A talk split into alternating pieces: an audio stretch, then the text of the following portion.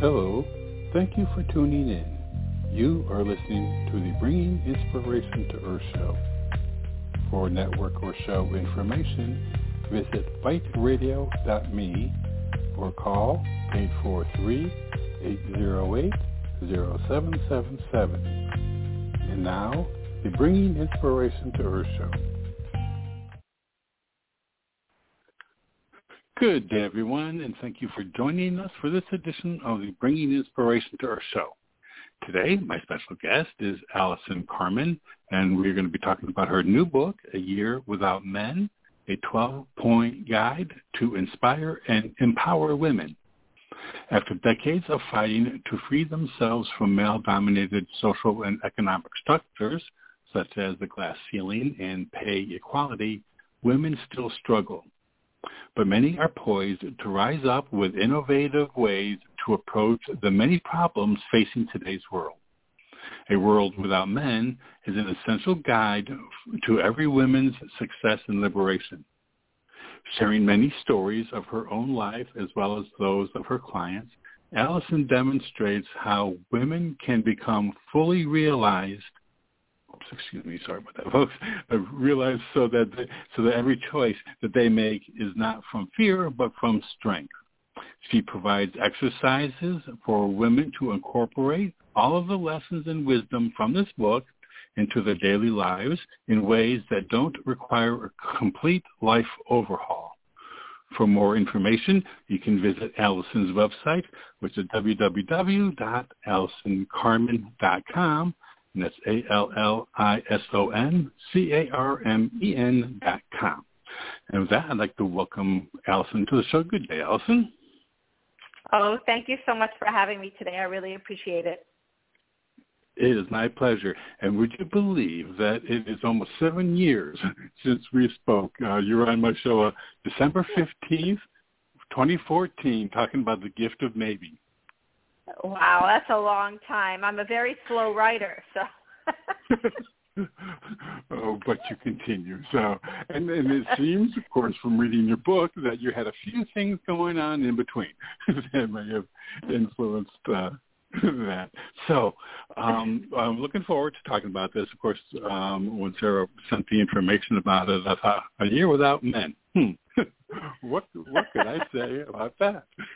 so, but anyway, it's going to be. I think we're going to have a really good conversation. So I guess the first thing I'd, I'd like to do is, for, would you mind share with the listeners um, what happened at the beginning of that year um, that that kind of set the stage for what was to follow. Sure, and you know it's interesting. You know now that the book has come out, the title seems to kind of create a different thought process for each person. Um, you know, what does that mean, a year without men? And, and what's so interesting about the title is that was just my experience that I had that opened me up to all these places that women are not empowered and all these places that were not valued or accepted. And then it helped me create a path for myself and hopefully others that we can have a different way to be in the world where we love ourselves and value ourselves more. So it's funny, A Year Without Men is just an experience. I'm not promoting it, uh, but for me, that's how the realization occurred. Um, but I just think the title, it, well, it gets people talking, I guess. But for me, you know, it's so interesting. If you would have called me up on June 29th, 2018, I would have said life is good. I my career was going really well. I was doing consulting and coaching.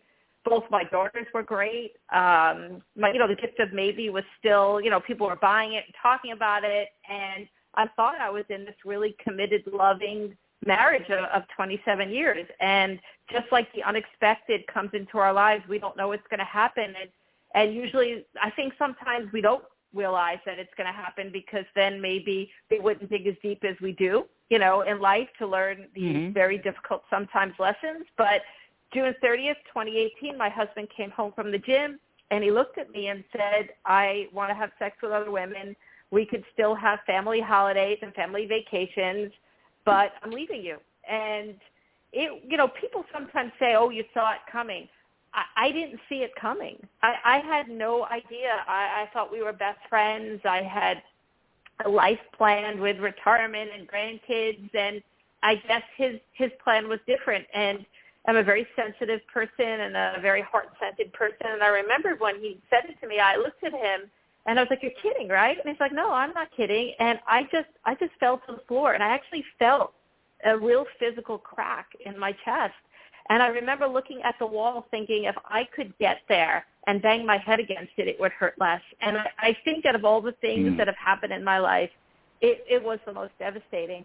And even though I had all these tools about dealing with uncertainty and acceptance, you know, we have these moments in our lives that they're still painful and they're still suffering. Yeah. And so for me, you know, that's how it began. And then literally within a two-week period, my biggest client of 25 years, who was a man, um, he stopped speaking to me. He was selling his business. And I was already off a board that was predominantly men, and I had moved on to help this organization that was female-run. It was a not-for-profit and then literally five days after that, I got invited to be the chief financial officer of a day hospital for women. And it was woman-owned, women-run, and only women patients. So literally within a two-week period, my life flipped. And there were practically no men in my life. And and that's where the title came from, A Year Without Men, because it was a year, and it was a painful year, but it was also a year of growth and a year of learning and a year of seeing how – I was in the world and I thought that I was doing my best, but and I was, but I was compromising. I was hiding. I wasn't fully empowered because I wasn't fully welcomed in the business world the way I think men are. And so I had a lot of beautiful realizations, and the book is really my my experience, my journey, and hopefully a path to inspire and empower other women to do the same. Yeah, you know, I, I it it was inter- interesting as I was reading, you know, how it how life unfolded um, in the way that it did for you, in, in the the contacts that you had, and and one of the things that struck me is that there was one point um, in the book that you you talked about that it um, that some of the effects that it was it was there was a very it was very free. There were things that you you know would um, would have normally done. But I mean, you know, th- that it was liberating, you know, and and it seemed like there there was um that you um had I want to say I might may not say this right, but it was like you compromised, you know, what what you really wanted, or, or maybe even forgot some of the things you know that you really wanted because it seemed to me that it was like you know, I don't have to answer to this, I don't have to do that, I don't have to do that. So I mean, it sounded like um, there were a lot of things you were doing uh, or, or that you maybe didn't have to do or didn't want to do.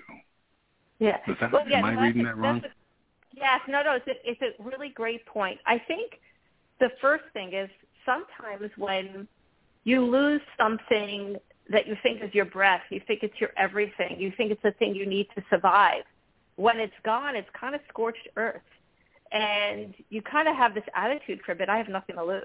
And, and so that kind of happened to me in a way that was just the thing, one of the things I cared about the most was, most was gone. And within that was pain and grief, but also a freedom to not hold on as tight.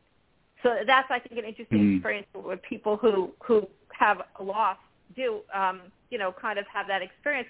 But also, I, I think what happened, you know, I started my career as a lawyer and I found it very hard. I found that I wasn't really welcomed the same way. It's almost like, you know, women and men since 1991, you know, we graduate college at the same rates. But if you look at, you know, the S&P 500 companies today, you'll find only 5% of the women are, uh, 5% of the CEOs are women, and only 20% of the board members are women. And when women start off with men, I think uh, two to one men get promoted uh, in the first five years. So it's like we're welcome on the playing field, but then we're not treated fairly. And I think I found it to be very harsh. And I left that large law firm and I went on on my own and then I had a spiritual awakening. But I think because I always found it difficult, there were things that I would do. Maybe I wouldn't always speak up the same way. Maybe I don't mm-hmm. always dress the way that I wanted to because I felt inhibited, how people would judge me um, there were so many things in life I think that we compromise on, and then we find a way to hide. And, and for me, maybe in a way, I hid behind my marriage in certain ways. I mean, a lot of people would would laugh. They'd be like, "Oh my goodness, Allison, you were really out in the world." But you know, I was, but not fully empowered. I, I think that there were things that I didn't have to deal with And when he left, I had to deal with everything. I had to deal with every fear, every insecurity, every place I didn't love myself, every place I didn't value myself, and I had to stand on my own two feet. So it really was a day of reckoning for me. And like I keep saying, very, very painful, but at the same time, probably today I stand stronger than I've ever been, more resilient, and more love for myself. I, you know, my heart still hurts a lot, but you know, I guess right, that's life. There's right. always, you know, a mixture of of of all these things that happen at once. So yeah, there was freedom and there's strength um, that came out of it, but also it's a choice. Um, you know, we have a choice yeah. in those moments too, because I could tell a really good story that, you know, my husband left me and my life will never be the same and the life I expected is not the life that I have. And so every day I have to be really careful to embrace the unknown, embrace what's possible and not fall into that, that story that a lot of us do because we don't expect what happens in life. Yeah, you know, and and you know, it it just seems that you know, first of all, the idea, you know, when you when something you just love so deeply, you know, and so completely is gone, you know, and then it it's with really any loss, you know, whether it be you know a breakup of a marriage or you know just even the passing of someone that you love, you know there is that. um that that grief, you know, that that that's you know that it's gone, you know, but and and along with that, the expectations you that you envision, you know, in the years to come, you know, with that in that particular space. So I mean, it it it, it really just changes. um just uh you know the way that you thought things were going to unfold you know and and i think that you know like one of the key things you know in this is that you know um it's i think it points more to living in the present you know and and that you know puts so much um stock in a future that may or may not happen yeah absolutely and and the problem with the present right is that if we're worried about what's going to happen next and worry about the future, we can't be present. And that actually goes back to my original book where we originally met, The Gift of Maybe. And what's so interesting is that when I first learned that my husband was leaving me, I couldn't sleep. And The Gift of Maybe was by my bedside. And I remember I picked up the book and I went into the bathroom and I was crying and I, I just almost couldn't breathe and I started to read the book. And I got to page six, and I was looking at my biggest fears, and one of them was, would my husband always love me? And I don't even remember writing that. Like I don't remember it being a thought. I, I, I was like, who put this in the book? And and it was really weird because you know I was in so much pain that like I wasn't thinking about maybe and uncertainty and acceptance. I, I was worried about like making it to the next moment. But I remember right. that moment. Mm-hmm. I thought to myself, oh, life still has maybe and it was weird because I didn't totally feel it, but I remembered it, and and it it just kept ruminating in my head. And then I remember I was at the Motherhood Center, the the day hospital that I was working at, and believe it or not, the owner, the CEO, was a psychiatrist. I had never worked for a doctor in my life, and there I was in the middle of New York City, sitting with one of the lead psychiatrists in the world, and I'm like, wow, God works in mysterious ways. And I remember um, I and we were friends as well. We had been friends for a few years, and I remember I would say to her in between meetings, "I think I'm dying," and she would say, "You're not dying," and I would say, "Yeah, I think I'm dying," and then the next meeting would start, and it was like literally therapy in between meetings. But I remember there was a break, and I went into an office and I started to think about, you know, this this woman, the psychiatrist, and what was happening. And I remember there was a story about a fellow whose wife had died, and I remember I gave him the gift of maybe immediately. And he came up to me and he's like, Mm-hmm. Allison, I didn't, I hated your book. My wife is dead and and she passed away, and my life doesn't have any hope. And I remember I felt so awful. Like, are there times in life where we have no hope, where uncertainty isn't our best friend? And then about six months later, he came back to me and said, Allison, I loved your book. Changed my life because Hmm. there was a point where I realized I'm still here, and maybe there's something left for me. And he had a, he ended up having a girlfriend and he said to me it doesn't mean i love my girlfriend more than i love my wife. It's just here i am. And i thought maybe. And i think that was what allowed me to be present after a while was this idea that uncertainty is my best friend because if i want my life to change it has to happen in the unknown and i believe in maybe i believe in that concept of possibility And so what would happen is that when I would start to worry, how am I going to make it on my own? How am I going to get through the next day? I would say maybe things will get better. Maybe it'll just change. Maybe I don't know the answer. And it would click, it would give me hope in my heart and it would click off the future projections a little bit and I would become present. Mm-hmm. And when, when I was present, I was able to get through the day. Because a lot of times, some of our pain is in the moment, but a lot of times some of our pain is the story that we tell about what's going to happen, what's not going to happen.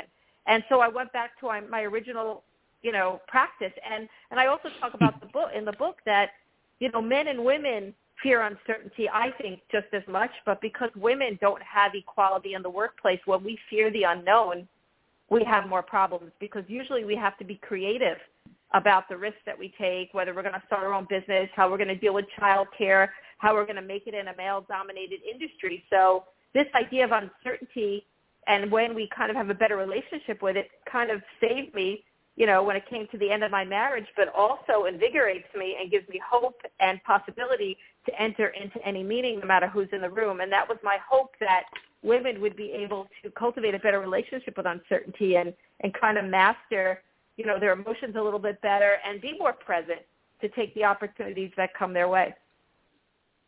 Yeah, yeah, it's you're right um, that there, you know, that it's a fear. You know, the fear of uncertainty is is uh, not gender specific. Um, but um, do do you think that um,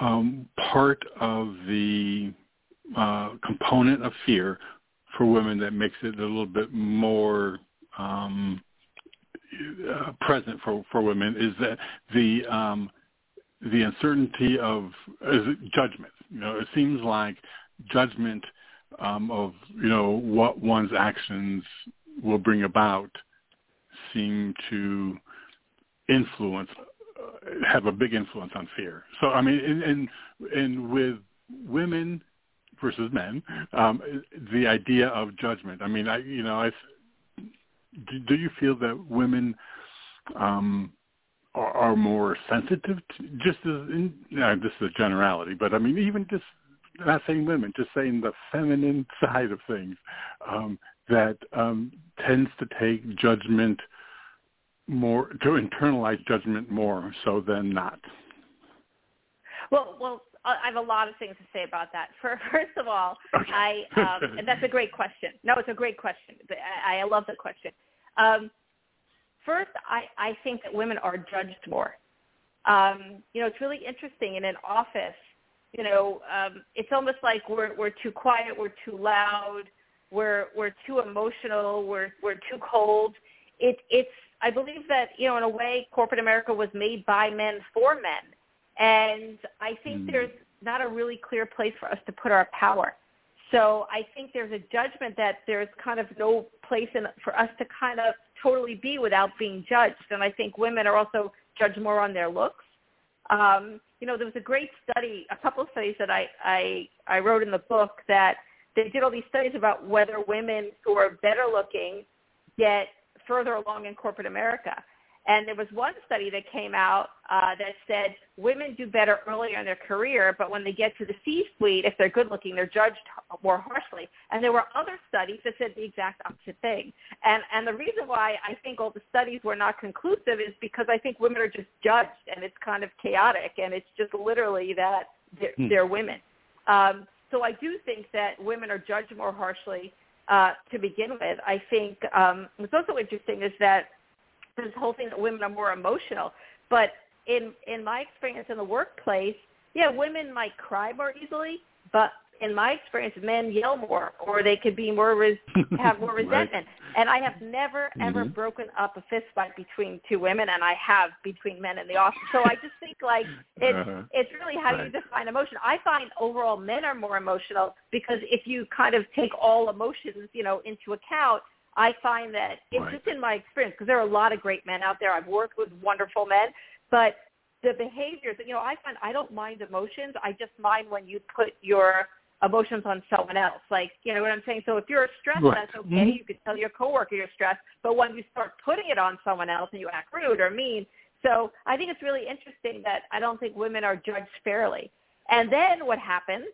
So you you know you're in a situation maybe you're not judged fairly, and then you get to the workplace and you see that your male counterparts are making more money. You see that they're mm. advancing more. You see that maybe the boss is treating them better. After a while, you look at yourself and you're like, it must be me. And that's where the sensitivity comes in. Because I think women end up doubting themselves more because they're looking around and saying, look, I have the same degree. If I was so great, I would be the CEO. And that's where I think we kind of fall off the wagon, that we start to value ourselves the way our outer circumstances are telling us who we are, what we are, and what we can do.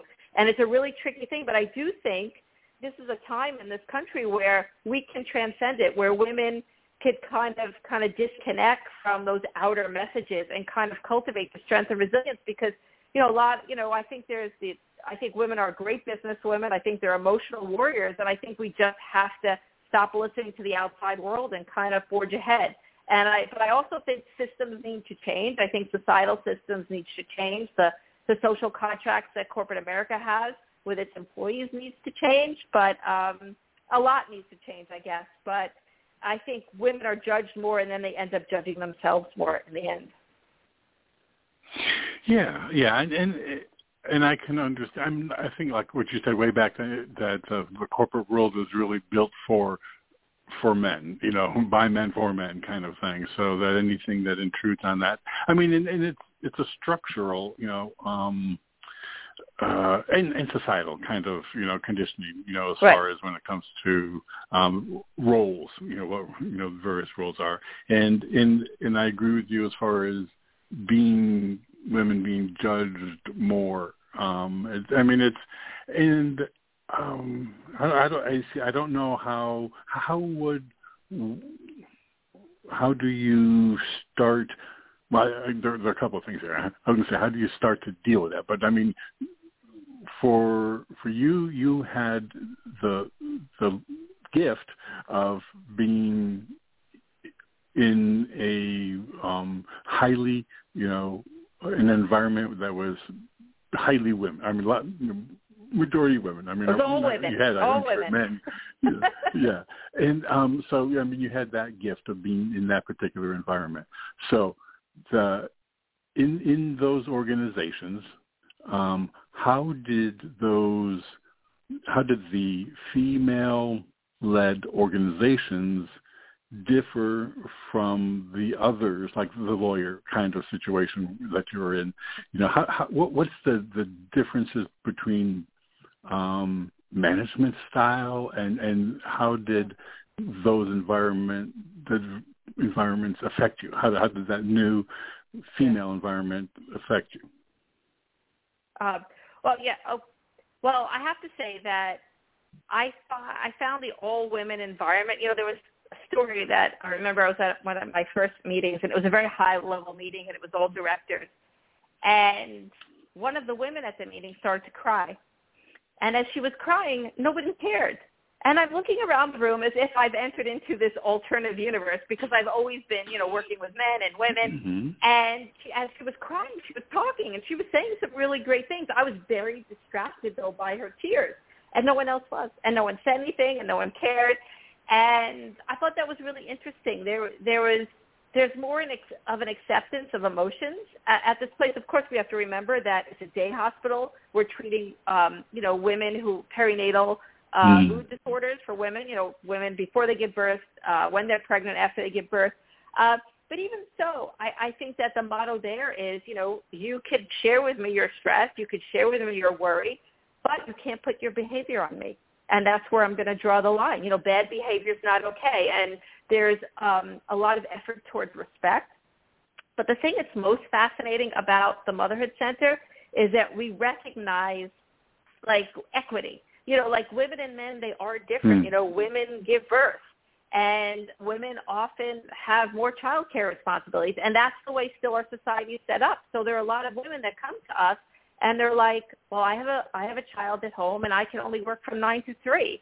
And the response of the Motherhood Center is, let's see if we can make it work.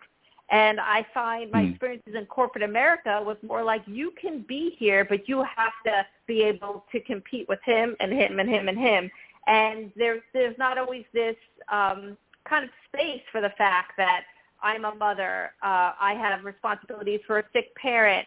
I have this, I have that. So kind of what the Motherhood Center does is it takes into the takes into account the life of the employee as well.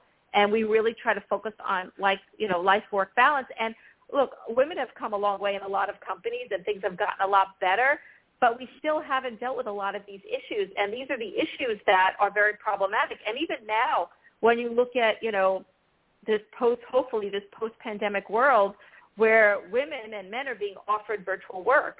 And if you look at the success of virtual work, men, you know, when they do studies, men had a better time at home. They felt more productive. They felt they got a lot of work done.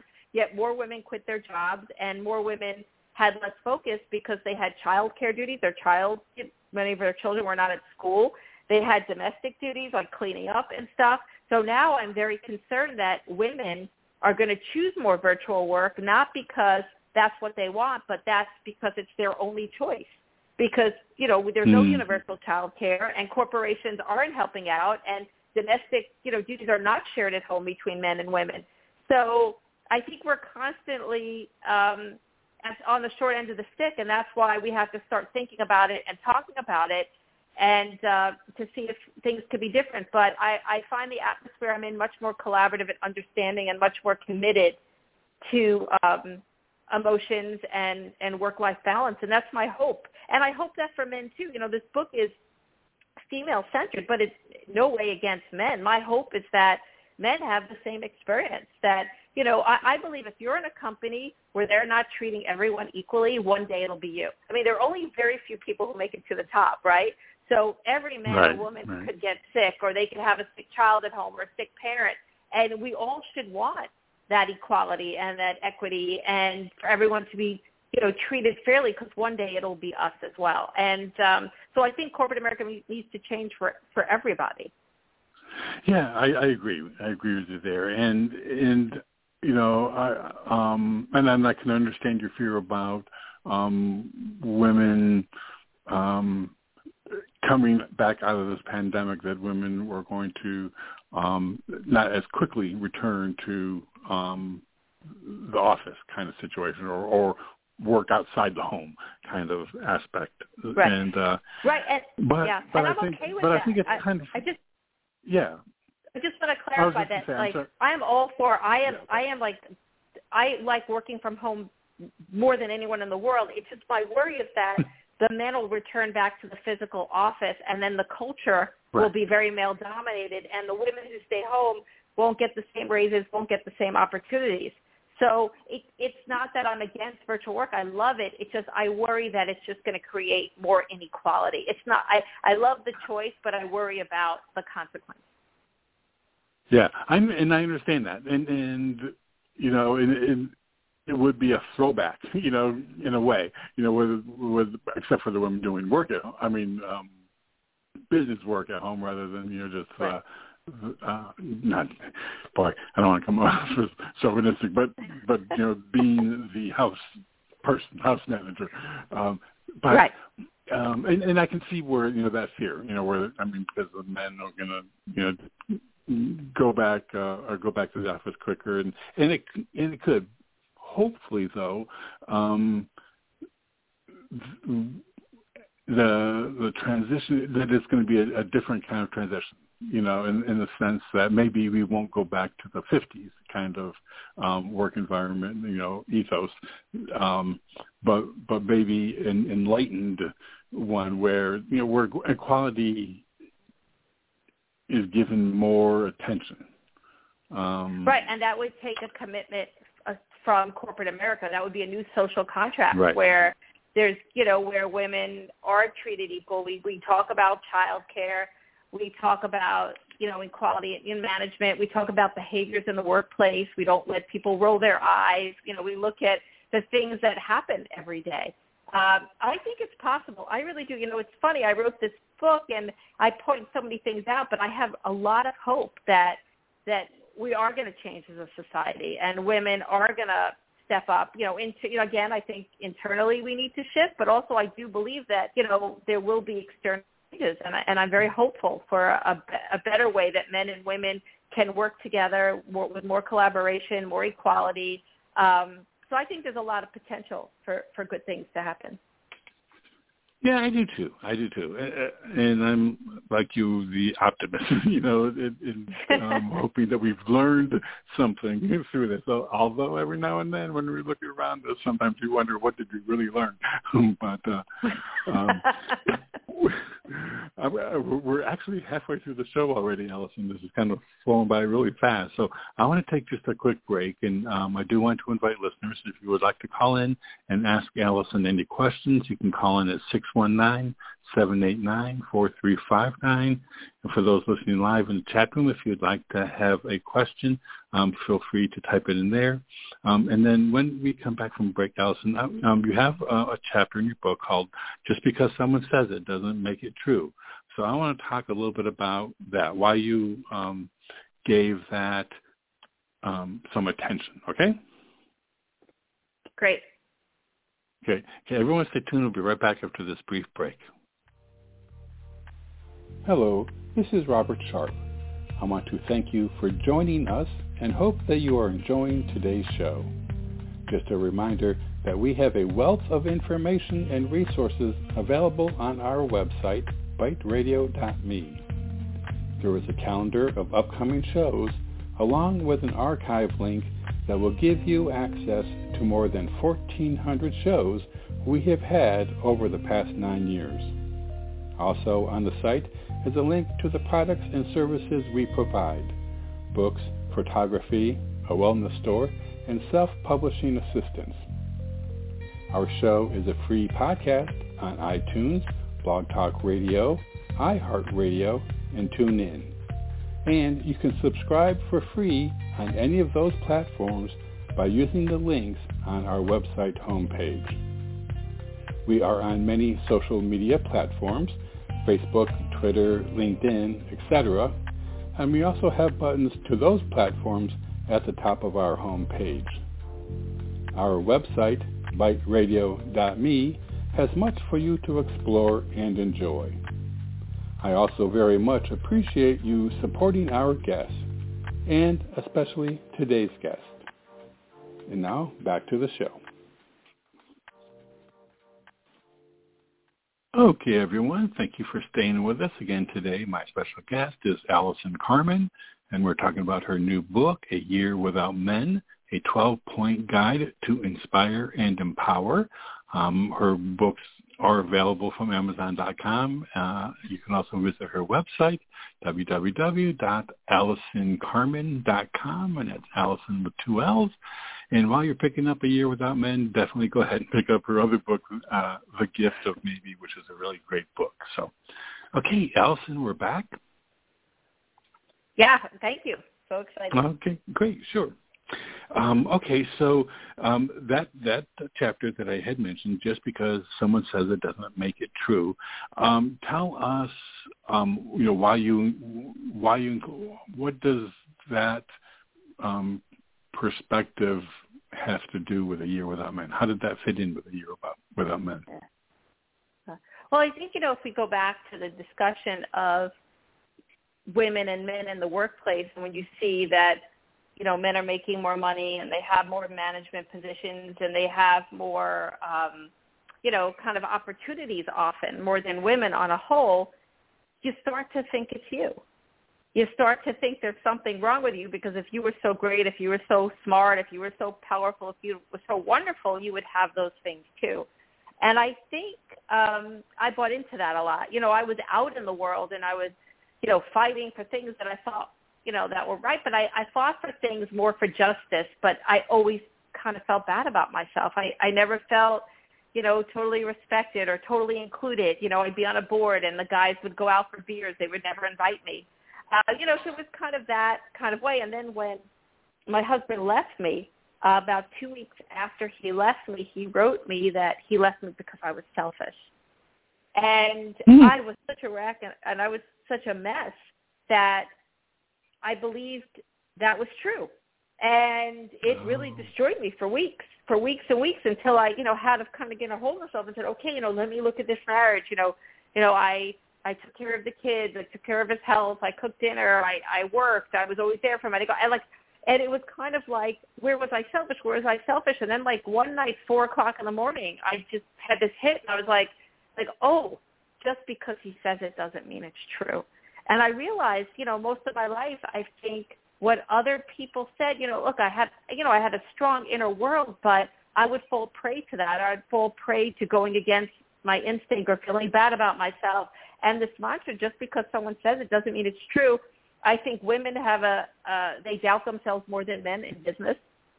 And I think this mantra mm. is, is life-saving because for me, I use it before I go into any meeting. Or what it, it's like I prepare myself, and it's not that I don't listen to other people because you meet a lot of smart people, a lot of smart men, a lot of smart women who have great things to say. You can get great advice, you can great collaborations, but sometimes, you know, we're being put down. Sometimes our idea is better. Sometimes, you know, we have to be a little careful about what people are saying to us. And so with this mantra, all it does is it reminds me to go to check in back to myself and say, how are you feeling right now? Are you feeling whole? Are you feeling valuable? Are you feeling strong? Are you feeling stable? You know, and then when I check in and I kind of get myself back to that place, I could listen more clearly and, and really say, you know, this is not about my value. Nothing that happens to me, and my, that's the biggest thing I learned, nothing is about my value. If my husband leaves me, he left me, it's horrible, it's terrible, but it doesn't affect that I am just as valuable as everyone else. And so this mantra kind of keeps me in that place. And so I can be more objective about what's happening in my life and connect more to myself and kind of connect to more authenticity and make better decisions. And like I said, sometimes you're going to believe what person someone says to you and sometimes you won't, but you won't be feeling bad about yourself. And I think you'll be more connected to what's true for you. And so I think it's a very powerful mantra. It sounds really simple, but you wouldn't believe all the times that we believe all the stuff people say about us, and some of it's not so nice, you know. Yeah, yeah, you know that's that's real important, and and I think you know the the key in that one is just you know you when you go in and when you look at it, you know how does it make you feel? You know, and if it makes you feel whole and better and resonates with you, then yes. But if it's something that is just uh, meant to tear someone down or um yeah you have to be careful not to internalize it now do you think that um there's a that women um that the they internalize it more because of uh here I'm going back to judgment. You know that it that it's um the women um when you said like women are judged more, you know, I remember when you were talking about it and you said women right. are judged more, and, mm-hmm. and you listed the reasons, and, and I and I agree. So, do you think that maybe the idea that women are judged more um, is a um, kind of a, in a way of a reinforcement, you know, for women to judge? Does I, I don't know. Um, I mean, it's like wait, judgment wait, is a part of you know, the, you know what I'm saying?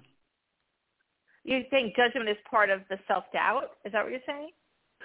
Well, I'm I'm wondering if that, you know, if you know, if, if the fact that one is judged often would make it um would make women more inclined to believe the the negative things that someone may be throwing at. Absolutely, and and so yeah, you're judged more often, you're put down more often, and then you don't see the outer success as the same as the other people. So yeah, I think it happens much more often, and then you watch social media, and it happens a lot with women's looks as well. Um, there are so many reasons that a, a woman could feel bad about themselves in our society, and it takes a lot of internal work to kind of shut all those voices down and, and say just because someone says it doesn't mean it's true. Yeah, yeah. Okay, um, one of the areas that um, what, that you that is important uh, when when you're talking about what happened with with your husband leaving and the there the there had to have been created some trust. Trust had to be um, a factor. Uh, so, uh, do did his leaving um, impact your um, understanding of what it is to trust, or um, did it affect your trust in, in maybe not only him but also others? Yeah, that's that's a great question. Um, at first, I think I was such a mess that I wasn't thinking about trust or not trust. I, my head was just, you know, mm-hmm. I was mm-hmm. in so much pain. And then one night, I um, went out for dinner with this woman that I didn't know that well, and we were sitting there, and she turned to me and she said, "You know, your husband cheated on you because nobody leaves a, their wife without having someone in, in their back pocket." And she didn't know my husband. She didn't know my life. And mm-hmm. so she mm-hmm. was just, you know, just saying that, you know, that was her thought. But I remember at that moment, it was just so crushing because I had never thought about that. I, I just never thought about, can I trust them? Can I not trust them? I, I was just in complete pain. But when I started going down that road, it was very troubling because I realized that this breach of trust with someone that I was, you know, even though we were married 27 years, we were we were together for 29. And if I made mm-hmm. it about who I could trust and who I can't trust, I was going to be in a lot of trouble. I was going to be a lot of lot of trouble in my personal life and my business life because it was always going to be about the other person. And again, most of my realizations happened in the middle of the night. It was like I don't know, two, three, four o'clock in the morning. I don't even remember. and and I realized at that moment that I had to trust that I would be okay no matter what. And I felt, and that moment I did feel a level of peace because I realized that if I could trust me, then I know that I'll be able to go back out into the world. And if I get hurt, I know I'll be able to trust myself and figure it out. And that's the thing. And, and that's the thing again in business with women. It's just if we don't have that belief, we're not going to take risks. We're going to always make it about the other person, and we're not going to stay on the playing field because we're going to say that person's not going to give me opportunity. That person lied to me. That person broke the agreement. He broke my heart, and then we're we're just going to sit home and hide mm-hmm. under our bed. And for me, this was a really big thing. I mean, it sounds simple, right? It, I trust I'll be okay no matter what. But it's a very profound statement, and it takes a lot to get there. I think for men and women, it, it's a big statement. But that for me was one of the most important things that happened to me, and it allowed me to wake up and work every day, and allowed me to take care of my kids and go for therapy and go out and do what I had to do because I was willing to get hurt again. That's what it means. I'm willing for you to break the agreement. I'm willing to hurt. I'm willing for all these things to happen because I want to live a full life and I want to make the best yeah. of what life gives me. But if I don't trust that I'll be okay no matter what, it's not going to happen. And this was not an easy one to come to, but making it about him and his his breach and making it about other people's breaches just leaves me weak in, in a horrible way. And yeah. knowing I could trust that I'll be okay no matter what leaves me vulnerable, but it also but I could still be strong and resilient. Yeah, yeah, that's the you know that was um that's a, a wonderful kind of an awakening. The idea, the recognition, you know, of trusting in self, putting trust in self over trust in others. you know, that, that the in yeah. the sense of being able to um, to live a full life. Um, a couple other uh, there are a couple other topics in your book I want to kind of get to before we run out of time. Um, one of them is um, in the book you talk about expectations, how expectations can steal our happiness um, and the uh, ability of one to move forward. So, um, can you talk about you know, your, your view of, of expectations and, and the, the pluses and minuses, I guess, pros and cons, if there are? Well, and I talked about this a little before, but you know, expectations it, it they strangle us. They they they kind of just they drown us in a way. You know, uh, they make us believe that the life we want can no longer happen. They make us believe that our dreams are no longer possible. And they make us believe when the unexpected happens, doom and gloom is here and it'll never leave. And I, you know, it's so interesting that I dealt with this issue so much in business. You know, someone would come to me and they would say, you know, I thought I would make two hundred thousand dollars a year this year in my business, and I only made twenty five. My business is not working, and their expectation wasn't met. But what happens is it would kind of strangle their their vision because sometimes mm-hmm. twenty five thousand dollars in the first year is a beginning, and maybe you need to switch your marketing. Maybe you need to look for new clients. Like there's so much potential. But if you don't let go of how you thought it would be, right, you're not going to be able to move to accept what's happening and move forward and look at the other things that are happening.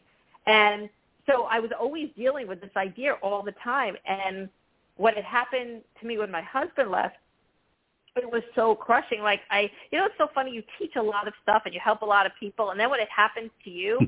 it it kind of just hits you from a different angle, right? And right. and here right. I was, and I, I was watching. You know, I was watching myself, and I saw that this this was going to be the thing that made the difference between me moving forward or not. And it's very hard. Like there are some days where the story's still running. The story's still running about like why did he leave me and why is this happening to me and how am I going to make it work? And like I, I still have to like catch myself and say, wait a second, that's the story of how you thought your life was going to be, but that's not how your life is. And so in this moment, you know, look, you have to feel your pain. You have to process your experiences in life. But I'm at a point, you know, three years out, that story is going to kill me if I don't let it go. And so when the story Yeah. starts to run, I stop myself and say, hey, okay, you thought it was going to be that way, but that's not how it is. And I try to look at it sometimes even like a solid wall. And, you know, my life, my old life is behind that. And my new life is in another direction. And so we have to watch ourselves because expectations become broken ideas about how we thought our life would be. And if we're not careful, we're, we're not going to kind of do anything new with our lives. We're not going to create new paths, new dreams. We're not going to believe in ourselves and our potential. So it's very tricky because if I mean I could tell a great story, like I said before. You know, my husband left, my life is over. How am I going to make it in the world? But that story does me no good. Mhm. It crushes me, and so we have to be careful. We have to recognize the most important thing is to recognize the story you're telling. Are you telling the story of how you thought your life would be? And at some point, you know, can you let that go? And I have to say that my relationship with uncertainty again saves me here because I believe in maybe. So sometimes when I get into this crushing moment where the story's running, I I say, well, maybe that story's not true. And what's my biggest fear? My biggest fear is that I will never be able to make it in in this world alone. I'm never going to have enough money. I'm never going to have another relationship. And then I'll say, but are you absolutely certain that fear is true? And I say, no, I'm not Mhm. absolutely certain. And I'll run the maybe statements. Maybe there's more than I can't even know in this moment. Maybe everything will be okay. Maybe life will get better. And as I go through those maybe statements and I realize that uncertainty is my best friend, I find the expectations start to, to drop because they're just a story and they're not real. And I become very pr- present and I accept more and then I feel hopeful and I know that every day will bring something new. But it's a practice and I, I think that people should it's the, one of the most important things I think to be aware of in this lifetime is the stories we tell about our life that didn't happen. Yeah, yeah. You know, and, and it's you know, I, I've when it comes to expectation, I just recognize that uh, you know that it's uh, so often my expectations just don't align with the way the things unfold, and uh, you know, and and and then it, yeah, I'm right to the point now when it when it happens. I mean, I limit my expectation. You know, I mean, I am hopeful and, and things I work toward, and you know, there's things that would be great. You know, um, but uh, I think it's like you say, it's really important to uh, to be present and recognize kind of what is happening now, because every every moment in expectation is a moment away from present. You know, you're you're talking about Absolutely. um, you know, a future possibility that out of infinite possibilities that could happen. Absolutely. And also too, you could still dream so big. That's why I love the idea of maybe like I dream really big and then you just have to be flexible, right? And you have to be careful of the stories of how you thought it was going to happen and just allow yourself again to feel and, and be open. Um, but yeah, Yeah. those expectations, they, you know, they knock us out if we don't, if we're not careful. and- I know, and, and it's just important to to remember that you know you were talking about the story that you tell. It's, it's just to recognize that you're writing the story every single day. You're writing the story. You know, Right. so um, But it feels real. How it it, feels turns out. so real. Yeah. Uh-huh. But doesn't it feel real? Yeah. That that's the thing about the story. It feels so real, like the story of what my life was going to look Right. like. You know, like I said, the grandkids, the future, the marriage, the this, the that. I mean, it it felt so real because I was in it so long, Um, so Right. it can get it gets a little tricky sometimes because sometimes our stories they seem like reality and we don't realize they're future projections, right, of of life, Yeah. the yeah. life we and, thought we it- and it's based on the past. It's based on past Yes. experience. So I mean, past Sure. experience leads to future expectation. You know, the the, thing is, is that every now and then, you know, there's a curveball that kind of comes in. It's like, what? I did not see that Yeah. one happening. Um, but now, uh, and Yeah. another um, topic that you, you you talk about in the book that I really kind of want to to get out there is the idea of comparison. You know, compare and despair. I love that phrase. Um, so can you talk to us um, about? I mean, you know, you did a little bit, you know, earlier. We, we were talking about um, women in the workplace versus men in comparison. That, but can you talk about just the the um, power um, that comparison can influence on us? Yeah, I, I mean, I think we all know in in this new world of social media. I mean, you could not get out of. You could be in your bed and knock yourself out. I mean, you could just be looking at where people are going and what people are doing, and you know, if we have a tendency to feel bad about ourselves and bad about our lives, that's going to do it. And all that does is it it's disempowering. We don't realize that we all have our own path and we all have you know our own beauty and we all have our own way and i think when we start to compare we start to just kind of pull at the life that we think someone else has and we just kind of put ourselves down. So we have to be really careful about that. And honestly when my husband left it that was like a really hard one for me. I remember in the beginning i was going on his facebook account and and I was looking at all these things and I was thinking about his life and what he was doing and he ended up, you know, with a woman that was 20 years younger than him. And like I I just started I felt actually this this weakness, you know, being created inside and, and then all of a Mm. sudden I was like, you know, listen, I I need to look at me. And and and also I think sometimes when we're comparing ourselves to, to other people, the best thing to ask ourselves is what do they have that I want? Like what what is what emptiness is that bringing up in me? And sometimes it's not bringing up what you think. Sometimes you're unhappy with a situation at work. You want to change your career. You want to go out more. Maybe you're just not loving yourself more or valuing yourself enough. So we have to be careful because they're just bringing something up that that's within us. And so we just have to be careful that it's not really what that person's doing. It's kind of what we're feeling inside. And you know, I had to let go of that piece. I had to go back to me and my life and what was meaningful. That's the thing. What is meaningful to you is the most important question we can ask ourselves in this lifetime.